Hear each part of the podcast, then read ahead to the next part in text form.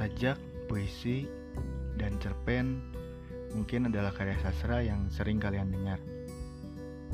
Saya bertugas di sini hanya membacakan berbagai macam karya sastra tersebut. Selamat menikmati podcast di depan teras rumah. Terima kasih.